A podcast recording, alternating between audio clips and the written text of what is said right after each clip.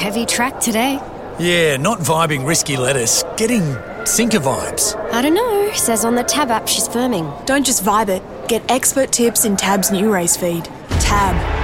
We're on. What are you really gambling with? On radio, digital radio, the app, and streaming. RSN's Racing Pulse. The girls come around the corner, 350 metres to go, and it's still Dream Woman. Now leaving the fence from Vandal, who's got a run. Masako's right there a length away. Then came Judance from Piccadilly Waltz in the straight at the 250. They're right across the track. Masako looms up, and here's Star Runner the Grey pouncing on them at the 100. Star Runner ranged up, kicks away two, three lengths to Masako, and Star Runner won it well. Star Runner by three lengths to Masako and Dream Woman. Oh, how well does that caller call races? Beautiful pitch, beautiful rhythm. And I speak of Ethan Mills, who joins us. That was his work yesterday at Kyneton. Well done, Ethan. How are you, mate? Yeah, thanks, Michael. Really appreciate it, and uh, it was a lot of fun. I, it looked it, and I thought the way .com did the coverage was great. Having a chat to all of you guys in between races as well. So, how often would you all gather um, to see each other? Well, that was actually the first time ever that we've all been at the same place at the same time because, you know, you would have a few race callers popping their heads in here and there for a race or two, like Ed Sadler going up with, with Terry. I went up for my first two races at Moe with Terry, and you've got a few of the other boys going out with Adamo. So it's been, you know, in patches for the last couple of months, but our boss at racing.com, Tristan Fernanda, came up with a great idea and to put us all in the same spot to hear, you know, eight or, or, or so different voices during the day. It was really exciting and it was a lot of fun you'll go far. You're giving all the plaudits and credit to the boss, Tristan, there. So that's a very smart play. He does a good job, Tris. Um, so tell us what the experience was like and to have Matt Hill lead the team and kick it off with race number one. And then I, I presume he stayed in the box and maybe gave you a bit of feedback and, and uh, encouragement throughout the day.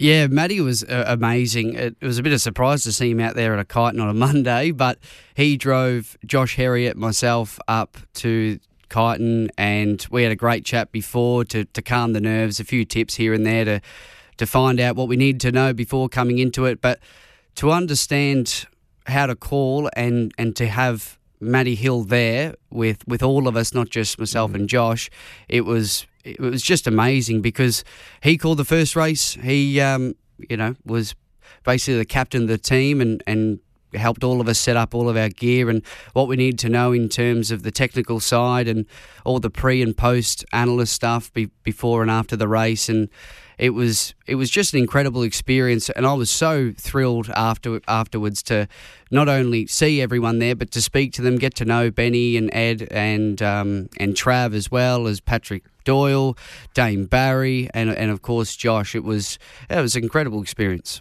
So, from a technical calling point of view, what type of um, feedback or instructions, encouragement does someone like Matt Hill give you? Well, a lot of the time, Matty will just tell you to be yourself and, and, not to overthink it. The, the job never changes, whether or not you're doing a benchmark 58 on a Monday or if you're doing a benchmark 78 on a, on a Wednesday meeting, you're still doing the same job. There, there is added pressure, but you have to calm yourself. You have to understand that you can do the job, and as long as your concentration and confidence levels are high, you, you can do anything. So, when did racing and broadcasting first cross your mind? Well, I thought I was a bit of a late bloomer because I had really no interest in racing at all. I, I was playing around with little horse toys, going to the races with mum and dad when they were having a bet. but um, when I was about 17, I. Um, I started to realise that hey, you might be able to do this as a full time job, as, as a career. I, I thought, um, you know, maybe uh, the, the, odd senior or something like that would go up and call a race on a Saturday, but I was I was completely wrong, and I had no idea that it was so thorough and the amount of concentration it takes, the the amount of practice that needs to go into it. Because Matt said it, you know, Matt said it so many times that Rome wasn't built in a day, and mm. I. You know, started to, to call in front of the replays at the TV and yelling, uh, you know, yelling at home, and mum and dad were just about sick of it. But um, you know, slowly but surely progressing and, and getting, uh, you know, uh, getting experience wherever I can, taking up as many commentating jobs as I could. It was a long, lengthy process, but it's finally starting to, to pay off. So, who was your first touch point um, when you go? I'm 17. I want to maybe have a look at this calling caper. Uh, how do you go about it? Well, mum and dad, Susan and Simon, are great friends with Greg Miles and Alison, and they uh, have, been friends for a long time. And they always meet up at uh, the Royal Victoria Motor Yacht Club down at Williamstown. Oh, they're boaties as well, are they? Yeah. And I uh, I spoke to Greg straight away and said, "Hey, how, how do I do this, Greg? What what do I do?"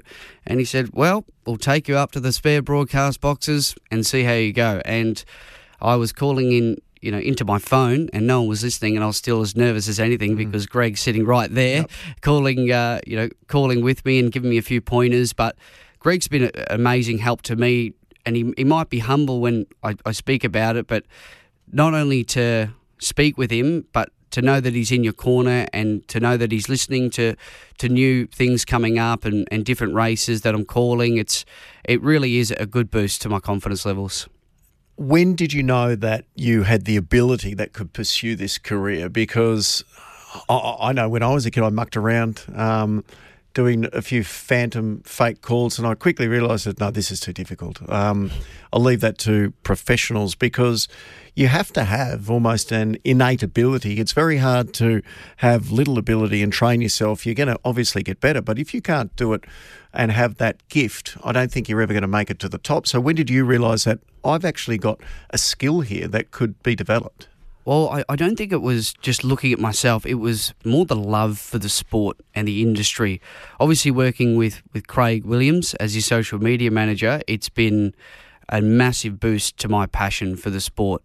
And when I started to do a little bit of race calling at home and, and trying to get some practice, I had no idea what I was doing. I was just yelling and um, and screaming uh, into my uh, TV at home. But when I stood, you know, stepped back and, and thought, hey, this is something that I can really you know hone in on because it's it's all your ability. It's Mm. there's no one else next to you to, to say well who is this and what's that horse and how do i say that? It- it's all on you. So i think that responsibility is what basically you know shined a light for me. I thought this is something that, that's in my park. I can make the best of it and if i you know work as hard as i can well then i'm only going to get better and, and i can just do my best. So that's basically how i've um, started to, to look at things and in the early doors i didn't didn't know how you know how i was going to end up or what it was going to be like but i just put my hand up and, and threw myself in the deep end with young race caller Ethan Mills. If you want to ask Ethan a question, SMS is 0416 90 50 52. I'll give that Rubira's gift voucher away just before the 11 o'clock news. There's a few SMSs coming through here. Uh, what a fantastic innovation listening to the young race callers coming through yesterday. That's from Mark. Another one saying, uh, Can you ask Ethan what binoculars you use? I was very, very lucky. Greg Miles, for my 18th birthday, uh, got me some Carl Zeiss 10 by 50 binoculars, and they have been amazing. They have been the biggest lifesaver, and I have used them every single time I've called. Yeah, wow. Because I'd imagine there could be, with the younger generation coming through, almost a, a a want to just call off a of a TV screen, but using the old fashioned binoculars, looking through there.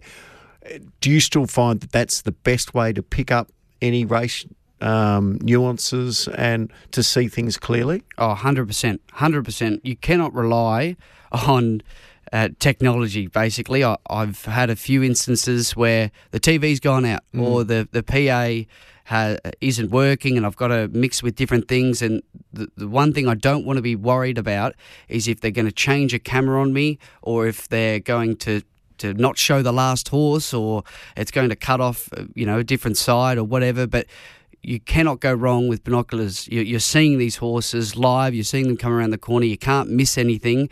But when you're on a, a TV screen, they can be zoomed in, they can be zoomed out, you can't see them. Horses are, are clumped up, whatever the fact is. But it's just a lot of trust. You trust your binoculars, and this is what I've heard from, from Matt and Greg. You have all the trust in the world with you and your binoculars, and, and that's the art of it. Having mentors like Greg Miles and, and Matt Hill is is brilliant. You're a very lucky young man, as all the race callers are. And there's an SMS saying, Carl Zeiss binoculars are not cheap. Greg's obviously a very generous man as well. no, he was he was um, no, he was very generous. Greg's absolutely amazing, and um, no, that, that was the best present I've ever ever received.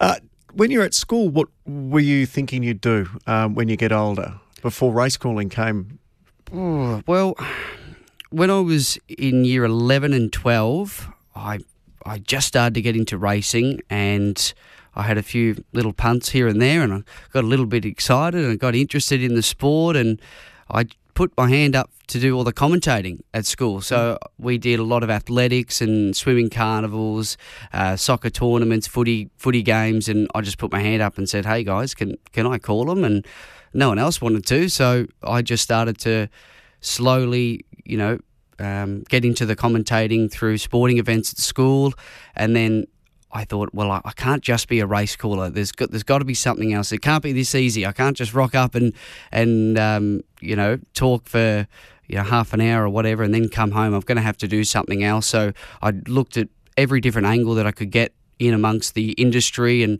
obviously Craig's been a massive help with me, and it's kept that passion uh, alive and well. So uh, actually, we'll talk more about that. Craig Williams is who you're talking about, and you're his social media manager. And I think everyone who follows Willow would say that you're doing an outstanding job, especially the videos and the content you brought us from those trips over to Ukraine as well. Yeah, well, Craig and I, we, we speak uh, week in, week out about what we want to put out to the public. And I think it's really important that someone like Craig Williams does have a, a surface that he can speak to the to the wider public. And with his project in Ukraine, it's it's ongoing. It, it doesn't stop. As you know, it's been what his sixth trip off memory. So eh, not just him, but his family are, are, are, you know are greatly affected by what's been going on in Ukraine. And I think for me to be a tiny part of that, it's a privilege, and I think the message does need to be heard. So Craig and I always have Ukraine as our top priority to. to show people and, and tell the people that have donated and, and contributed to the project of, of what's going on and and the, and the progress over there. Yeah, he's done an outstanding job. And just give the listeners an insight into what he's like to produce. If you say, now, Craig, I just want 30 seconds on this, how do you actually keep him within that limit? it's um no Craig's Craig's Craig's amazing. He um he doesn't make my job hard at all. He he you know gives me all the responsibility. He says, "Eth, what do you want to do? What do you want to put out? I'll, I'll send you some some stuff to, to to put out if you like. You can edit it. You can have fun with it." So he he does give me all the responsibility, and I think that's the best part about it because we can talk through it, what we want to put out, what do we want people to see, and you know, Craig's always saying how, how much he loves all the, the Craig Cam videos and, and the like. So as long as Craig and Lisa are happy, I'm happy. Yep, that's great. For you, um, are you going to follow in the footsteps of what Matt Hill does, who loves calling footy as well as racing, and he keeps his mind nimble and sharp and himself fresh for race calling by doing so many other sporting events, from Olympics to heading overseas? Is that a goal that you have as well, Ethan? I want to keep my options open, but I really do love race calling. It's the thrill and the excitement and the adrenaline that you get because jockeys and, and the horses are, are having an adrenaline rush on the track, but a race caller can feel that as well. You can feel the excitement. You know, as they come to the corner, you're describing the action to all the audience, and, and that's my greatest pleasure. I love calling amateur football with Josh Harriet and uh, calling some athletics, which Ed Sadler's given me a couple of opportunities to do, and they're they're a lot of fun, but they're nothing like race calling. So I'm just going to keep my options open and and see what the future holds. But basically, um, I've got my toe in in the racing game, and I don't think I'm going to be getting out anytime shortly. I'm fascinated with any caller how you go about memorising the horses and the colours because in, in any one race day you might have a hundred different names, a hundred different colours to, to learn. How do you go about that process? Well, I, I think uh, I just follow what Greg said. Preparation prevents poor performance. If you know your horse's names, you know the colours, they're the tip of your tongue. When they come to the you know come to the barriers, you've got to be covering all corners of the race, every story, everything that can happen, and it is a live sporting event. You can't script anything, you can't anticipate what's going to happen.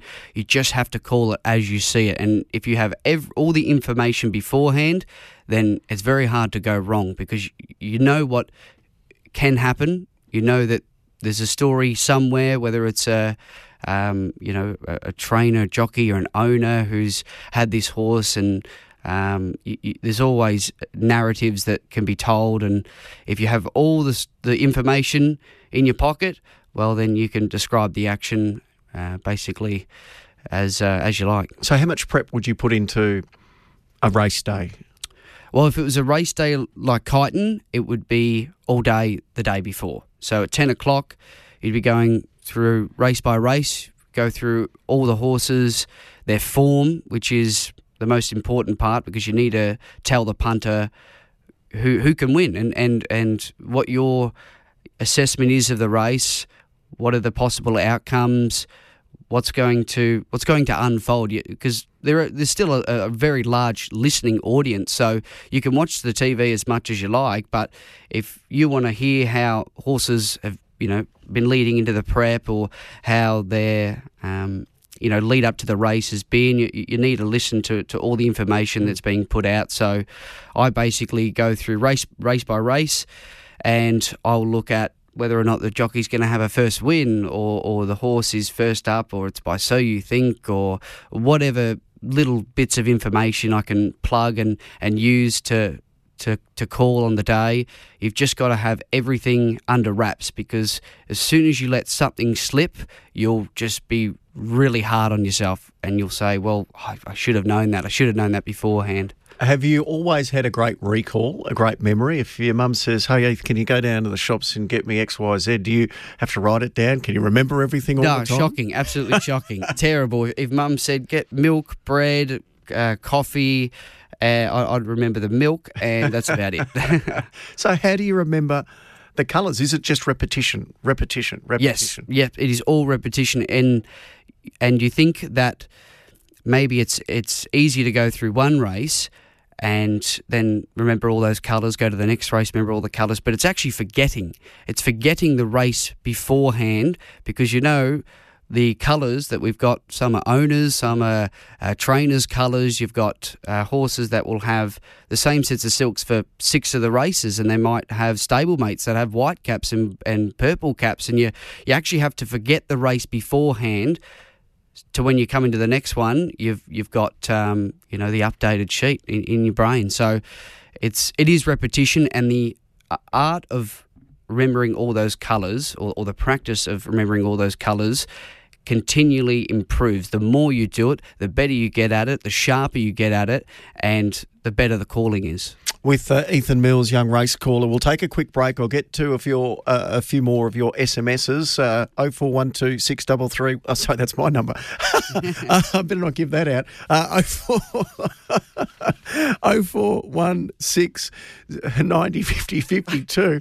Uh, that could have ended rather badly. Uh, we'll take a break. Uh, Ethan will come back after this. I want to talk to him about how he handles the pressure and what could be a very exciting uh, new assignment as well. All that after this. Stay informed about the state of racing with RSN's Racing Pulse. Great to have your company on Racing Pulse and great to have the company of Ethan Mills, young race caller who is in the studio with me. And uh, Ethan, we were just talking off air then about your family connection to racing, your grandfather and what your brother does now and what you used to do, which is, I think a lot of people who are general punters don't have a great grasp of what a, a valet does for a jockey. Can you explain that? Yeah, so mum's side, the, the Newmans were um, in racing ever since they were little, and you know my dad's side was in racing ever since they were little, and Vin was uh, wasn't in a racing family, but he always loved the horses and when he got a little bit older, he was, I think he might have just been looking for a bit of work, but Brett Prebble said, uh, Hey, Vin, would you want to work for me in the jockey's room when I come back from Hong Kong? And Vin said, Yep, no worries. So a valet is when you, um, you are responsible for all of a rider's equipment on, the race day. So that's everything from their, their whips, their silks, their saddles, the pads that go on the horses. You weigh them out for, for their races and, you know, whatever respective races they're in. They might have four or five rides. So you, you're making up their four or five saddles.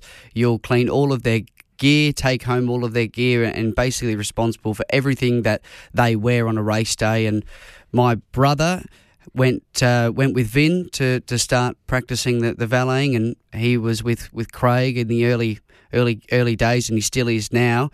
Vin kept kicking on for a little while, and he said he had to give it up. So Patrick and I took over for a little while. I was working with uh, Ollie for, for a short period, about a, a year and year and year and a half, and Patrick's still working with Craig, John McNeil, and Damian Lane, and it's uh, it's an amazing job. It's so niche. There's a, a handful of uh, other um, valets with, with Colin Dean and, and Jordan Dean and, and, and their brother Dylan. So there's a, a tight little group in the jockeys room, and you don't see too many other faces besides jockeys in, in there, but.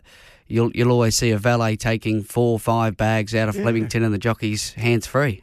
and, and I suppose it'd be a fair bit of pressure as well. Like you might get situations where whoever you're working for, they're in a pressure cooker environment, and tempers may get frayed, and things go well, things go wrong. Well, they're basically flushed out all of their fluids. They've been riding 500 kilo mm. thoroughbreds and their fuses are are fairly short. So you've got to be quick, you've got to be sharp, and you can't make a lot of mistakes.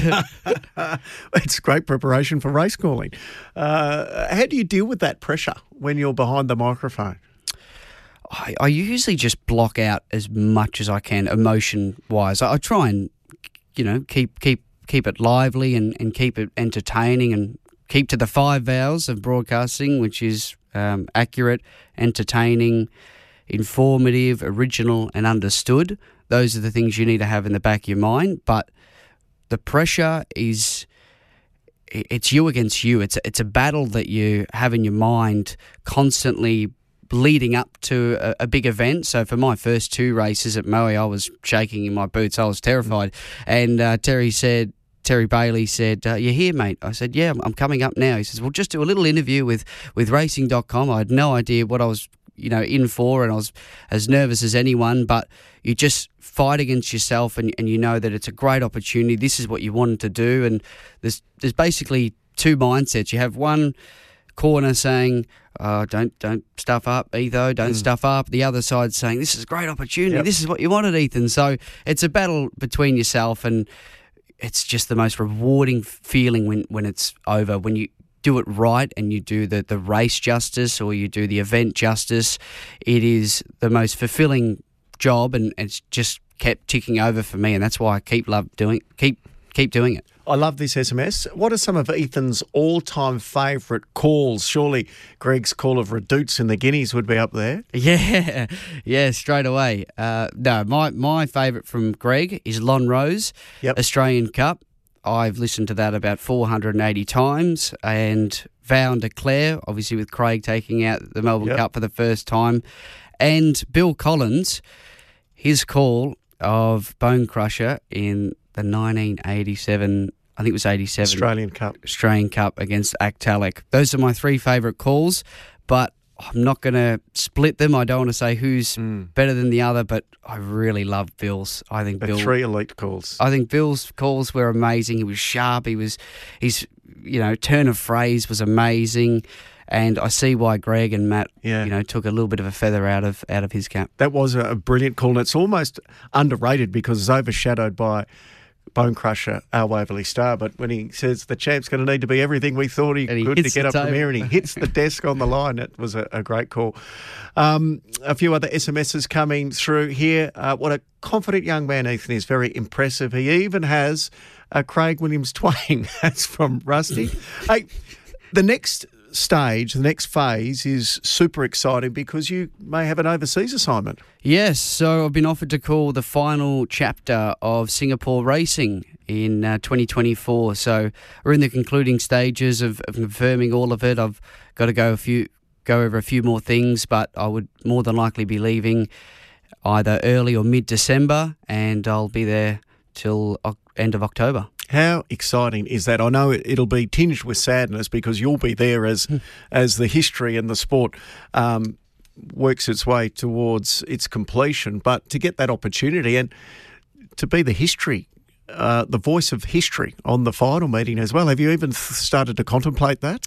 No, not really. I've just got to concentrate on getting them right, getting, getting the horses right, and um, yeah, just worry about doing the job. Do you still have a bet? I have a little investment here What's it and like calling a race that you may have had a bet in? No, never. I'll never bet on a on a race that I um, am calling. I think it's so distracting. I did it once in a practice practice go at Caulfield. I was in between races. I thought, oh, I like this horse. I might put five dollars, ten dollars on. And as I came to the corner, I was looking at one horse the entire race. Yep.